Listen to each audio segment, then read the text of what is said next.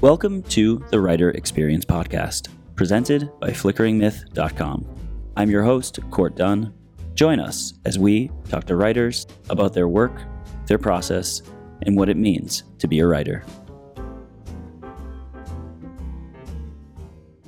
Today's episode is brought to you by Audible. Get a free audiobook download and a 30-day free trial at www.audibletrial.com slash writer experience. Audible has over 180,000 titles to choose from for your iPhone, Android, Kindle, or MP3 player. Welcome to the Writer Experience Podcast. Today's guest is Randall Lobb. Randall is a writer, director, producer, and nerdiculturalist. He has recently found success in the world of iconic pop culture documentaries. He takes a grounded and authentic approach to the story of brands that create euphoric recall for fans and also opens up new audiences. His film Turtle Power, The Definitive History of the Teenage Mutant Ninja Turtles, was sold to Paramount and Nickelodeon. He has licensed his doc, The Power of Grayskull, A Definitive History of He Man, to Netflix, and recently he completed The Crystal Calls, Making the Dark Crystal for Netflix, and is currently working on a Baywatch documentary. Randall, that is a whole lot of stuff. Welcome to the show. We're really excited to uh, have you. That's very kind of you to want to talk to me today. I've had better Sundays, honestly the last two have been interesting. This one's nicer because I'm at home. I was one of those people driving across the country trying to get back to my country before whatever was going to happen happened. So they let Canadians back in anyway, so we're all good there. But yeah, it was a tumultuous drive last Sunday, which was part of my confusion in our back and forth as well. So you already beat me to my first question, which is always, where are you in the world right now? But often these days, the answer to that is going to be at home. Where is home for you in Canada? I live in a small town three hours west of Toronto in Ontario. I live in a rural environment. Right on, if you know anything about the Great Lakes and Detroit and Chicago and all of that, I'm directly across Lake Huron from about the midpoint of Upper Peninsula, Michigan. I live in a small town there, and uh, was born and raised in this area. Never thought I would live here. Ended up moving back because, you know, as technology changed and I had an unusual incident in my life, which I'm happy to talk about, it uh, caused me to come back. And luckily, I was on the internet early enough that I saw that it was going to be opportune for people like me to do different things than, you know, go to New York, go to Toronto, go to Los Angeles, go to Vancouver, which is when I went to film school. That's that was the plan, obviously. Before we get into the process of what you do, can you tell us a little bit about your origin story? Did you always want to be a documentary filmmaker? Tell us about that and tell us about the career mm-hmm. trajectory leading up to this point. So I fell into this by accident there's a thing that I, have said this before in other podcasts or interviews, and so I won't belabor it. People who are curious could potentially find it, but I will say there's something about it that, you know, your focus is different. Sometimes maybe I would be on a, a He Man podcast or something. I would tell a version of this story and they would gloss over this part, but you might find this part more interesting because you're very process interested, as I understand. I was born in the 60s. I'm, I'm an old man, not super old, but I was born in the, the late 60s in this small town nearby here. And the reason I start there is because it's very important, especially for young people, to realize there's a, an unusual group of people in the world. We're Gen X. We're born between 65 and 80. Perhaps you're one. I, I imagine you're much younger. But when we grew up, we sort of had the boomers sitting on top of us. And I'm not a boomer hater. I had my problems with them growing up because, you know, they would be the kind of people to tell you, you like Led Zeppelin, you like the Doors, you like the Beatles, and that's what you get. And we really didn't have, you know, you're a kid in the 70s, you didn't have something that felt like it was yours. You were always not just inundated, but just the water you swam in was boomer culture. That's fine. But that idea that things are not designed necessarily for me and, and I think this is potentially true amongst my generation, but specifically for me, when I saw something that I liked, I maybe didn't even know why I liked it. And I always use this one example. I think I'm a documentary filmmaker now, and I am the way I am by accident. And the accident started when I saw Diamond Dogs, the David Bowie album. I don't know if you can see the cover of that album in your mind's eye. David Bowie is in makeup and he's a dog. And I saw that at my friend's house and I was in grade four and it just, I don't even know how to describe it. It did something to my brain. I thought, what is this? What is this? Is this a man? Is this a, an album? Is it a story? Is it like I just didn't know what it was and I was fascinated by it. And around the same time, it happened with Kiss and the album Dressed to Kill, if you know that album cover. And these people, if they were people, were from another planet to me. And so I began to try and figure out, you know, who is David Bowie? What does it mean? And so an early argument I had, somebody said, it's Bowie. And I said, no, it's Bowie. And somebody else said, it's Bowie. So from the simplest place like that, I started to have this way of trying to cobble together my own David Bowie or my own idea of what this was. And because so few things were, I mean, that sounds crazy now to say so few things were designed for me, but I lived in a small town. If I wanted a Spider Man comic book, it was really hard to get. And so I treasured everything of pop culture that I had. And I still have all of those things. The first Spider Man comic I had, it's damaged, but it's beside me right now. The first Conan the Barbarian books that I saw in a used bookstore where I would go to buy candy. I saw the cover, I saw that Frazetta painting, and I had to have it. And so I was that kid. I was collecting James Bond books. I didn't even want to read them. I just wanted to have them and know about them and think about them. And, and by the way, I did read many of these things, but some of the things I just wanted. James Bond is a movie. Oh, James Bond is a book. Who's Ian Fleming? what does that mean? He was in England. He wrote in Jamaica. And I just started to build this way of patching together connections between what would appear to be disparate pieces of information. And I was literally creating my own world. And I know this sounds A, obvious, and B, um, super reductive, but that's literally in a small town, you know, in the 70s, you're a bored kid, which I think is good for kids. It's good to be bored you begin to generate your own narrative about everything. And I really leaned into that in a way that I don't know that my friends did quite the same way. I know they did their version of it, but I went in hard. I cared about Stan Lee and Jack Kirby, and I knew who they were, and I didn't know anything about them, couldn't find anything about them. But I knew, I knew that Herb Trimpe is the guy that has his name under Wolverine and Hulk 181. And again, no context. I'm building my own context. So as I got older and these fascinations uh, became sort of like just baseline for my behavior, I am probably a weird little kid. I have a certain kind of brain. It's obvious those of us who are driven to the arts are there by virtue of birth. Like it's not a I should say for me, it's not a decision. I didn't think, oh, I'm in the arts. I, it would never have occurred to me. I thought, honestly, when I was a little kid, I would be a comedian. I'll be Steve Martin. I'll be George Carlin, Cheech and Chong. Like I just knew all of that stuff, Monty Python, and memorized everything about it and had the facility to be able to do that. And that's maybe annoying to other people, but you become entertaining to other people and so you begin to see the attachment points where your narrative, your little generated weirdness, if you want to call it that, could have a handle for a group of people. So if you had interviewed five people that knew me in elementary school or high school, they would say, I was that guy that everybody knew he's going to leave this town. He's chasing something bigger than himself, bigger than this town. Doesn't mean it's real, doesn't mean he has the talent, doesn't mean anything, but he's chasing something and he's looking for it. So you could just look at all the trends and all the things that were happening in the mid and late 70s. I mean, I did not like disco, but I knew about it.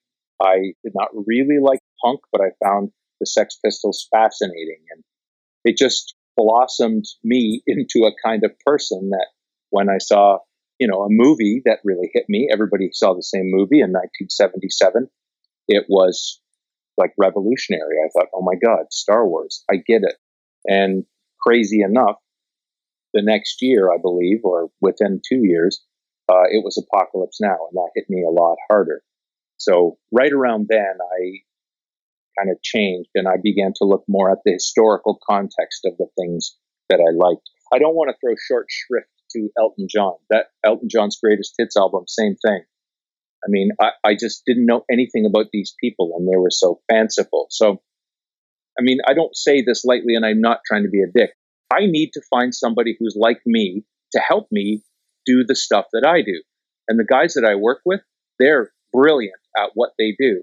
And they might be able to Venn diagram over into what I do, but there's something that I'm able to do that, you know, our workflow requires. And I don't know if other people quite do it the way I do. And we've come to rely sort of on that. Again, I don't have a self delusion of grandeur. I don't think I'm amazing. I know that I'm unusual and it's just fluke that I fell into film school in 1984 and it was film school or truck driver. So that tells you a little bit about where I was at that time. Before we get into it, we frame our episodes around different themes. In this case, we've never interviewed a documentarian, documentary mm-hmm. storyteller. So I'd love to make that the theme of the episode. Are you cool to uh, school us on all that? I can give you my opinion.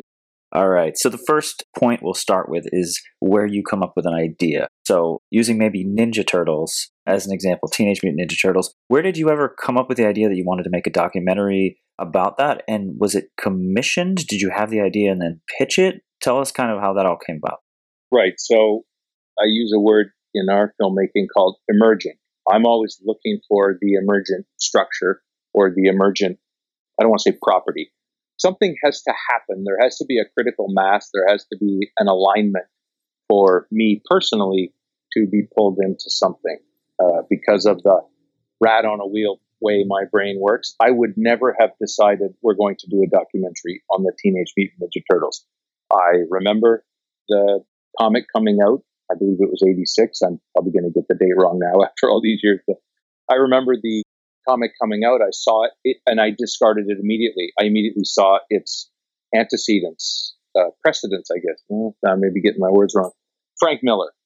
I saw how Frank Miller led to the Turtles, and I said to the guy at the comic shop, "This will never work."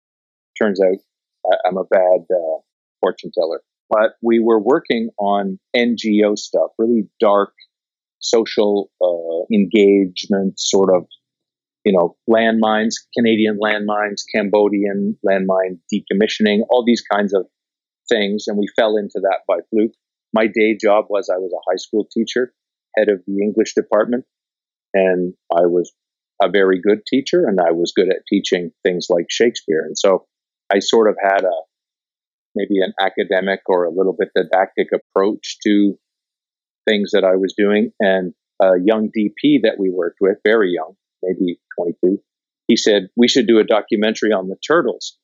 And in the moment that I said no, my business partner, who does all our posts, Mark Hussey, he said yes. And then I went, ah, yes.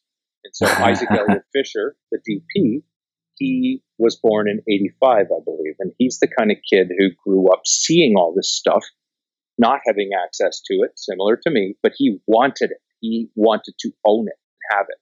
So to him, Turtles was a thing that he had always tried to get and couldn't. And so he's saying to me in that moment and to Mark Hussey, my partner, listen, why don't we do a documentary using the principles that you were talking about, which the principles I was talking about was using the internet, the commodification of technology to the masses, the ability to build audience using technology and this ability to parlay disparate skills, you know, documentary makes sense to do that. It's difficult for us to make a horror movie um, at the level that we all feel satisfied with, but we can take those principles that we have and the skills we have and tell a story where the material does not all have to be generated by us, either monetarily or, you know, when you're writing, I, I'm assuming you're a writer, you know how hard it is to get out of your own way and feel satisfied with what you're writing. So you're always afraid,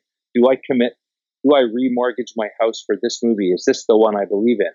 Whereas a documentary, I felt like as we begin that process, like we had been doing for these NGOs, we can see something happening and we can shoot it and show it. And there's a built in audience. We don't have to generate an audience from zero. So I'll honestly tell you, I came into this as a proof of concept into the turtles. I was not a fan.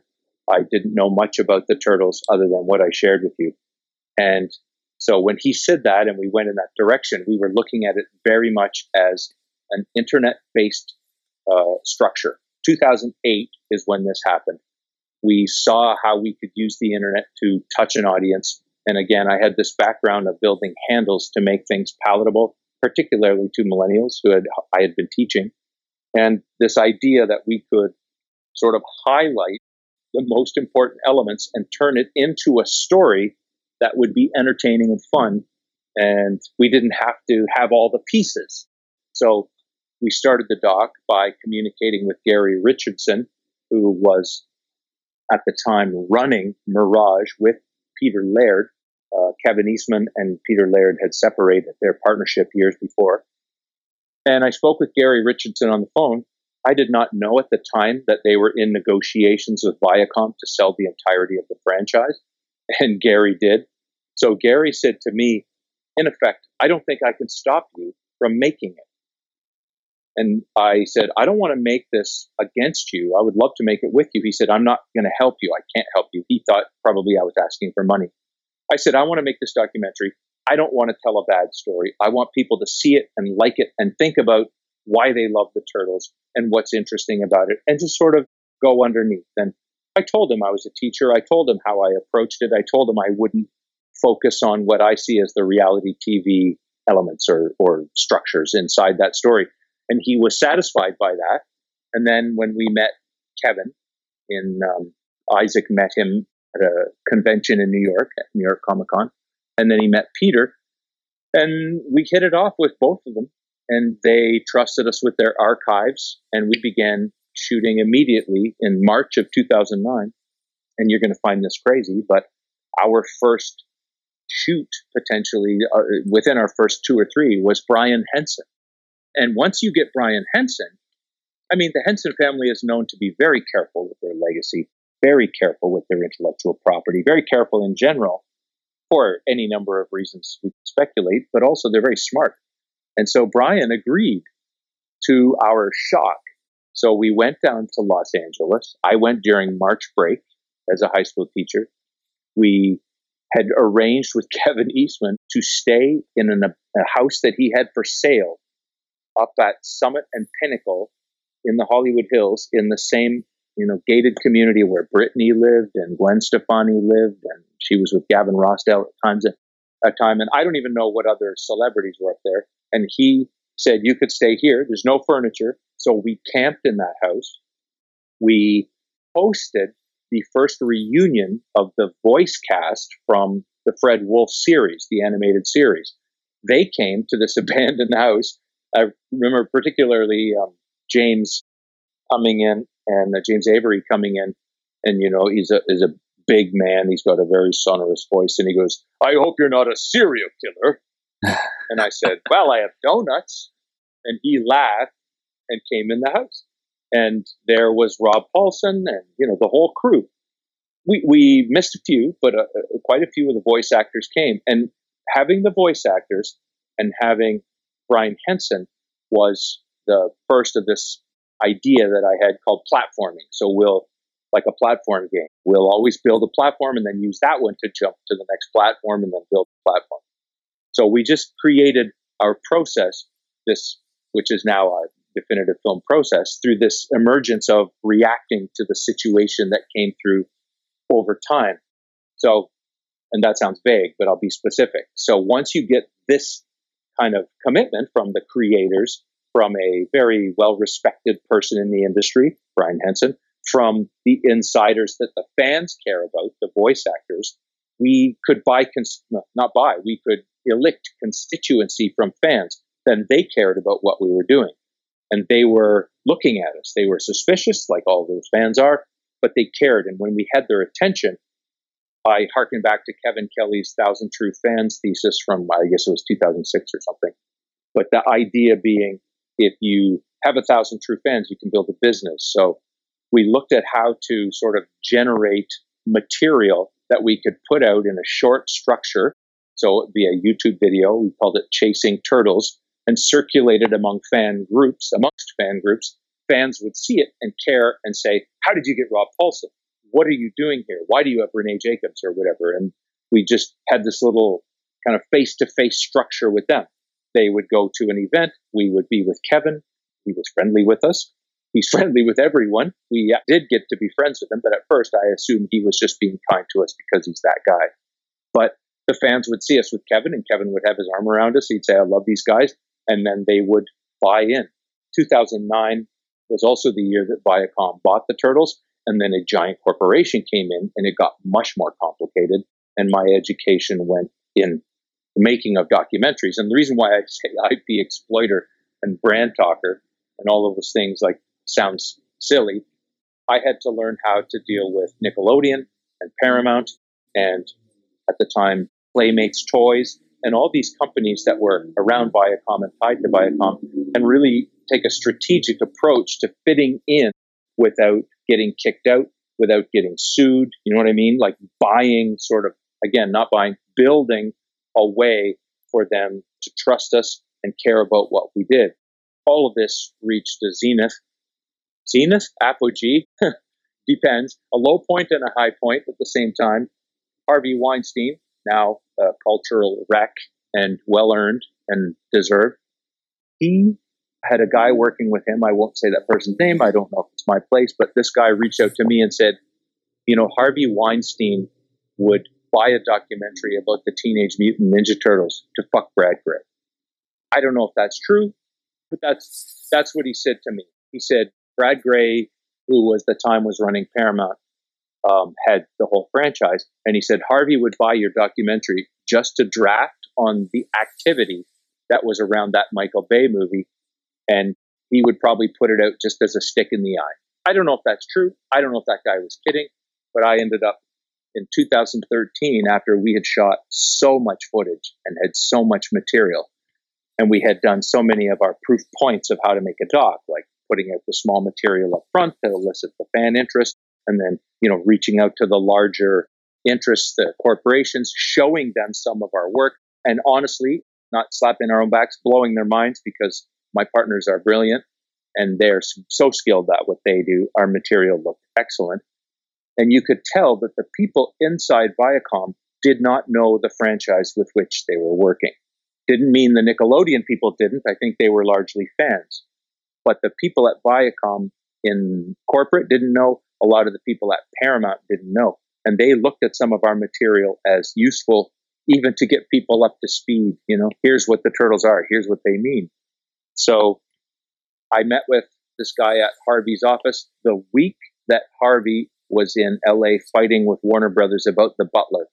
You can't use the title The Butler. You have to call it, you know, whatever they ended up calling that movie. I missed my Harvey meeting, but the guy that I met with said to me, you know, you could probably sell this to Harvey, but I would bet you that Paramount wouldn't want him to get it. You should go back to Paramount if you can. I reached out to Paramount, and sure enough, over time, we ended up selling it to them by convincing them that we understood a, the audience for the turtles, B, the turtles, C, the handles or the attachment points that were of value, and we could isolate, tease them out of the franchise and raise them up so that people would really attach to them and use them. And I generated a little, I don't know what you'd call it, a manifesto or a series of kind of benchmarks. We can do this, we can do this, we can do this in order and sent them in to people in marketing at Paramount. And I think they felt like, I, I'm speculating, no one ever told me this, but I think they felt like, oh shit, this guy, he gets it and he knows the franchise. We should take some of this material, like utilize it. Around that time, Michael Bay goes to the Nickelodeon upfronts in New York, I believe that same spring, 13, and he says, the turtles are aliens. And the fans go crazy. So we immediately released some material, and Latino Film Review, I believe, and some other sites saw what we put out, and they said, in effect, or the the messaging was, these guys have the real turtles. So my material that I sent to Paramount was, we have the history. We own it right now. We don't need to own it. You can own it. Buy the doc. And they did. And when they bought it, this is kind of interesting as well. What they didn't maybe like or didn't realize, or maybe I'm congratulating myself. I, I don't know. This seemed to be apparent in retrospect. They realized they could take advantage of our knowledge of the turtles and our contact with the fans and people within the community in a way that was not unlike a brand manager. So I'll give you an example. When you make a documentary about an IP and you go deep and long, like we do, we call it a definitive deep dive, we generate connections between what are often kind of barely connected or maybe improperly connected groups of stakeholders. The example might be a toy company is trying to get information from a broadcaster like a Playmates and a Nickelodeon. They might disclose material or ideas or thinking to us that they don't necessarily openly disclose to each other. That puts us in an interesting strategic position. I'm a fiendishly strategic person. I'm not dumb. I want to make money. I want to make movies. I know I'm not going to get rich doing this, but I know that if I can put myself in service to these stakeholders and interest groups in a strategic and thoughtful way, I'm acting as a supplement to brand management and sort of the exercising of strategy across the entirety of the IP. And I don't know that companies were doing that in 2012 13 in quite the same way. Certainly not in 9. Remember when Iron Man came out in 9, I don't think Disney was prepared for what happened. And Feige was a genius who saw, oh, how this works together. I was like a little stupid Canadian guy trying to do the same thing in my own way with our partners. We were trying to follow this path as well without really understanding all the parts. It's in retrospect, all this becomes much more clear. But when that turtle doc came out, they positioned it right around Michael Bay's film. And then I became sort of a de facto spokesperson for the fan or historical turtle community. You want to call it the real turtles or whatever. And so people would say, I did all these pressers or phoners, and they would be like, Do you like the new movie? Have you seen the new movie? Does it suck? What do you think? Because they assume I'm a fan of the originals, a very deep fan and committed, and they're waiting for me to bag on the new movie so they can go, See, it sucks. And I would, I hadn't seen it. I was not shared anything. Paramount didn't even want to, like, we weren't allowed to shoot any of the behind the scenes. I don't think Platinum Dunes really cared that we were involved, and I don't think they saw how we could be, in my actual words, I, on the pitch, we could be a force multiplier, what I called it. But I don't think they really, you know, why, by the way, why would they trust me? Who am I? So I get their point of view. I'm not denigrating it. But that idea it seemed to catch with some people. And so I did all these phoners and pressers, and I did a, a talk at Comic Con 2014 and Canada Fan Expo in Toronto. And Paramount got behind those and blew a little fire into, or oxygen into the fire. And what I basically said was, listen, everybody gets their own turtles and everybody can see things that they like. You don't have to know that it's the same old turtles. And I just sort of created a counter narrative and tried to assuage fan fear. I don't know that it helped, but I think Paramount appreciated it. With this giant story I just told you, I was very cognizant of what was happening throughout the whole thing. Never, like, uh, our biggest fear, we stood on the balcony in March of 2009 and we we're looking down at the valley. You know, you're, you're looking over it. There's, you can see Universal and you can see Olive Street and all that stretching out to the mountains. And we said, you know, we'll probably never get to do this again. This is as good as it gets. But I said, fuck it, I'm going to try everything I can to reproduce whatever we do to get this movie out. We have to try and do it again. So, literally, the day that I did this talk at Canada Fan Expo, and I think we did a screening that same day of the doc um, in Toronto, I was on the phone with our lawyer, and our lawyer was Peter Laird's lawyer. And he kindly agreed to help us early on in the doc. He said to me, Fred Fierst is his name, a great, great man, good guy. He said, Is there anything you would do next? And he was just saying it as a matter of course, like chit chat. We're at the end of this crazy journey. What would you do next? And I said, Well, I got to tell you, I've always loved Conan the Barbarian. And he goes dead quiet. Now, I'll admit something here. I had had one meeting in his office. In his office, he had all this Conan stuff, tchotchkes and knickknacks.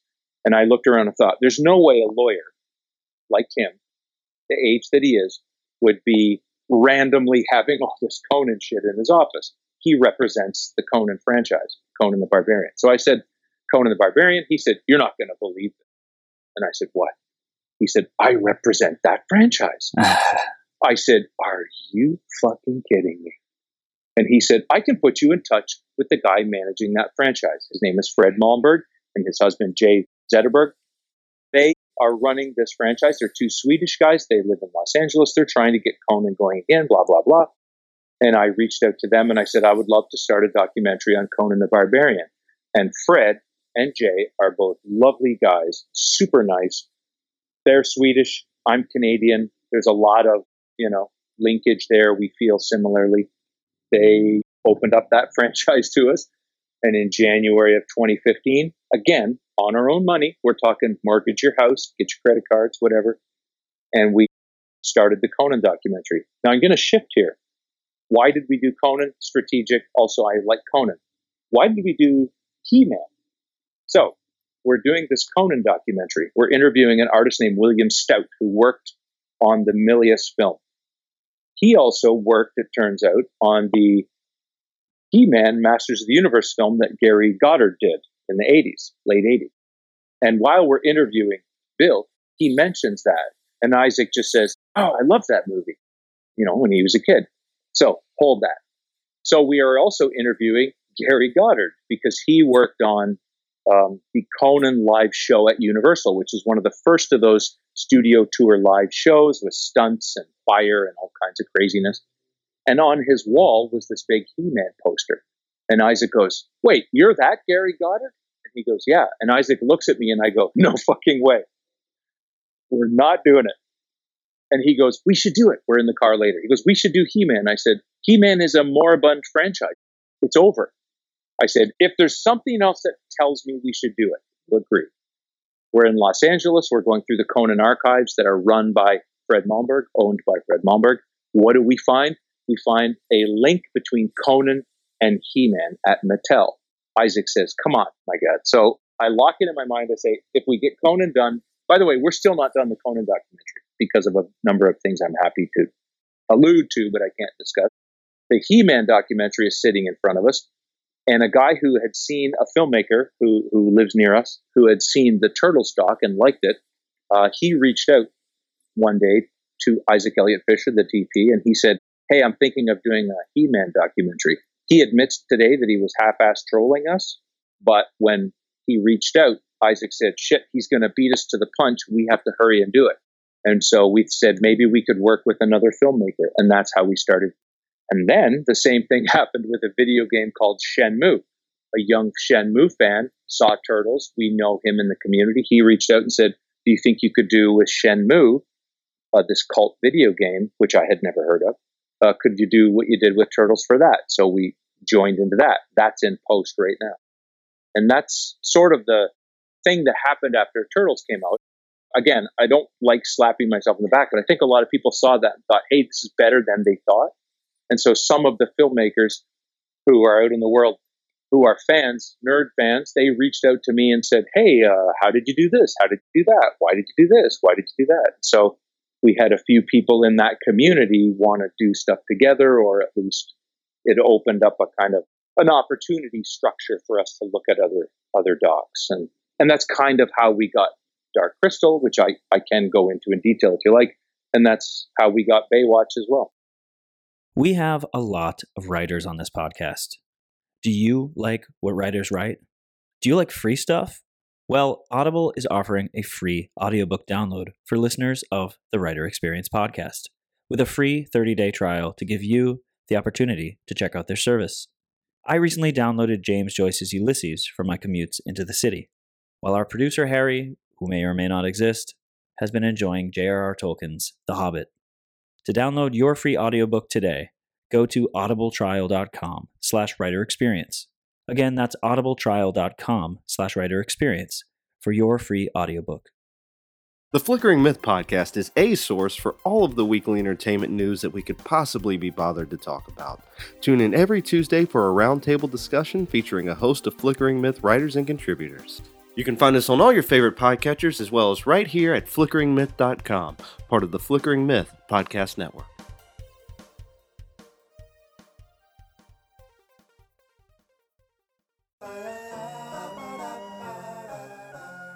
Hi, I'm Alan Christian, I'm Gerald James. And I'm Lacey Day. and we host the Four Color Film Podcast. What do we do at the Four Color Film Podcast, Gerald? We watch and dissect every comic book based film.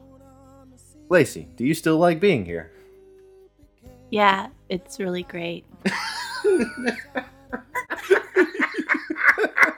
you can find us on Stitcher, iTunes, Google Play, and Spotify, and wherever else they have good podcasts and podcasts like these. You sound like a kidnapping victim. you can find us also on the Flickering Myth Podcast Network at flickeringmyth.com, along with other great shows. Check us out and check them out too. Thank you. Hell Zane. Ilse. Hell, Zane.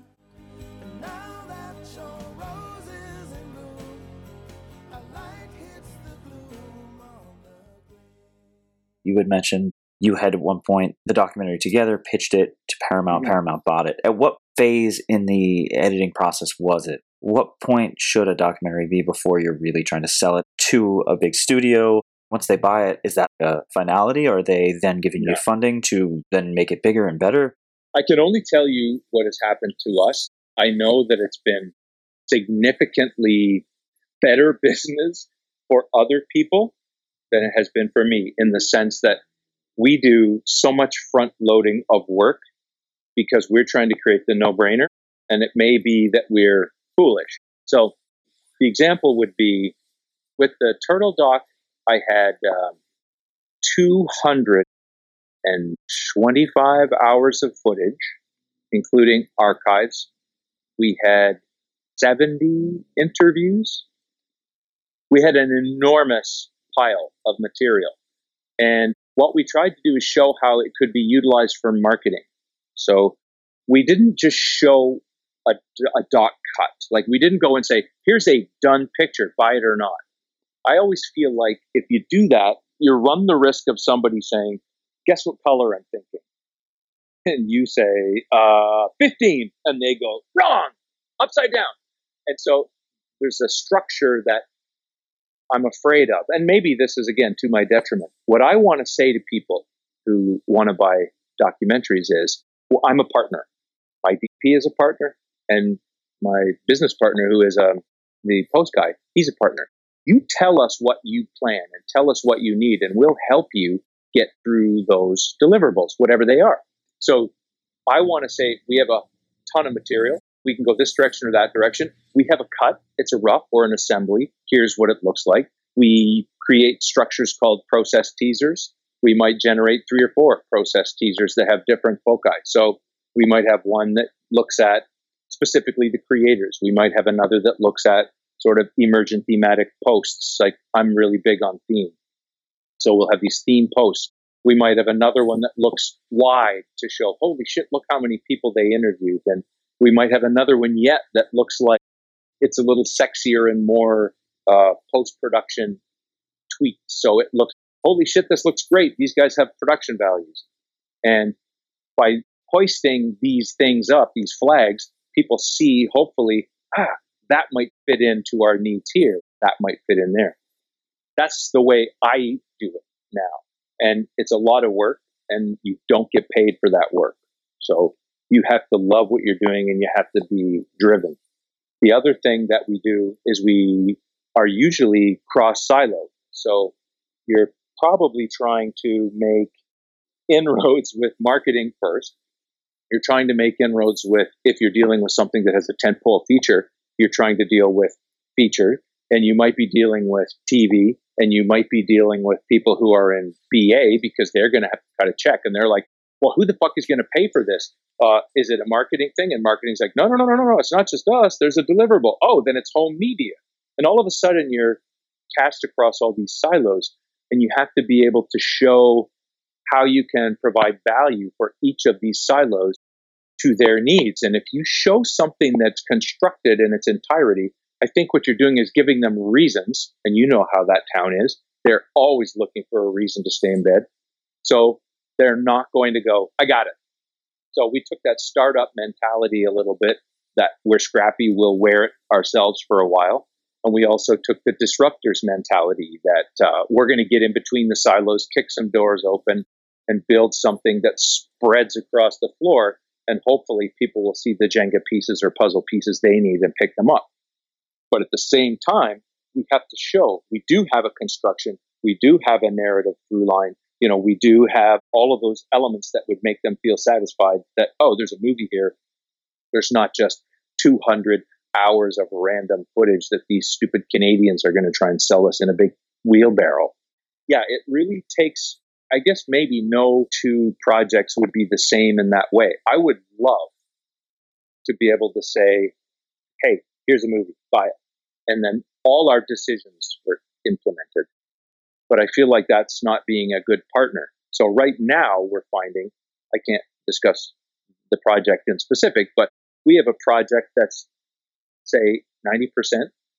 I'll get a movie to 90%, get a, a rough assembly, and then we will be discussing with partners or possible partners. Here's what we have. Here's what we can do. And I find they want to come in. They act like they wish they'd come in sooner. Like, boy, we would love to have more creative control over this project. And the truth is, I think if you said to them, hey, do you want to make a movie on the turtles in advance? Where's a million dollars? They might go, hey man, no way. So you know what I mean? There's this balancing act that you have to play. Yes, I want you to have creative input, but I know you don't want to have it at a time when you're taking on the sort of the financial burden. I would love to do that. The way that we have worked with Netflix, we did a licensing with Netflix with He Man. They just took it whole hog. But with Dark Crystal, it was more implemented from the beginning, not the beginning of their production, which was a year, or maybe even 18 months ahead of us or more. We came in partway through, but the beginning of our production aligned with their sort of strategic needs that they had articulated based on what I pitched and what they knew I was hoping to do. Randall, I feel like there are so many questions I still have, but I want to make sure I get in this question for those writers who are listening right now, if you had to choose one piece of advice, what would you suggest for those who are trying to get to where you are? You know that old truism that people say that is not true, right? What you know? I don't agree with that. I flip it around. Try to know everything. I think if you're a writer right now, I don't know if you know any comic book writers. I do not really. I've met some. You find the ones who are the best, they know a lot. They read a lot. They know a lot. You read Ed Brubaker and you know, shit, Ed Brubaker isn't just writing a comic book, he's creating a world. Context and pattern. You have to bring all this material in together. I've never sold a feature. I was writing a feature at Disney and it was fraught with turmoil. The year that it happened was a crazy year. But what I learned through that is you have to have a very big I don't know what you'd call it, a huge context behind you so that the writing, it may be the head of a pin, but you have this giant world behind you that you're drawing from. Same for the docs, same for everything. What you see on the page is this tiny, tiny little extrusion from this giant, whatever it is, this universe, this mental world that you've created. So my thought would be for filmmakers and writers just keep filling yourself, filling your brain, keep soaking it all up, be strategic, and think about all the things at the same time and just let that come out. If you try to steer it too much, what you'll do is the checkbox interview, you'll do the checkbox movie, you'll just try to put the thing that you already know on the page or on the screen. And I don't think that's the best way to do it. I think you have to sort of be in a place of flow. We never talked about this, but our whole team are very much into flow. What does it feel like? Where is it? We have this giant resource. We've done all the work. We've done all the thinking.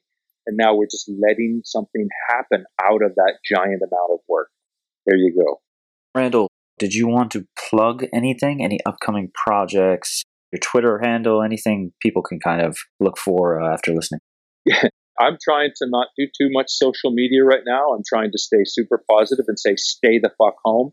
I drove across America. I saw people who laughed, who thought it was funny, who did stuff like licking the toilet seat and, you know, all that insane shit that people are doing. Right now, the main thing we have to do is band together to stay apart. So at our Baywatch documentary, we're doing this be a lifeguard, save lives, and stay home. If you want to see me, come and talk to me. I'm at the lab coat guy on Twitter. We're definitive film on Facebook.